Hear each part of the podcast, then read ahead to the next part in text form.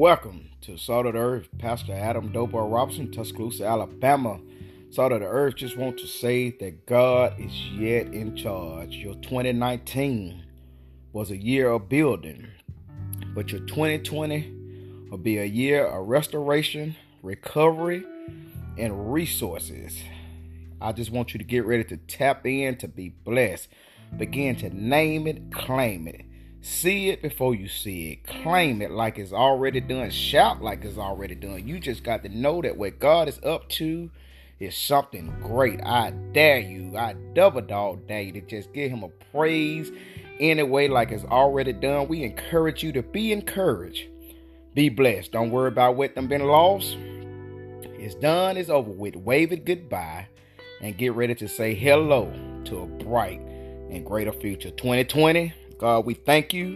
You the same God yesterday, today, and forevermore. In Jesus' name we claim it. Amen.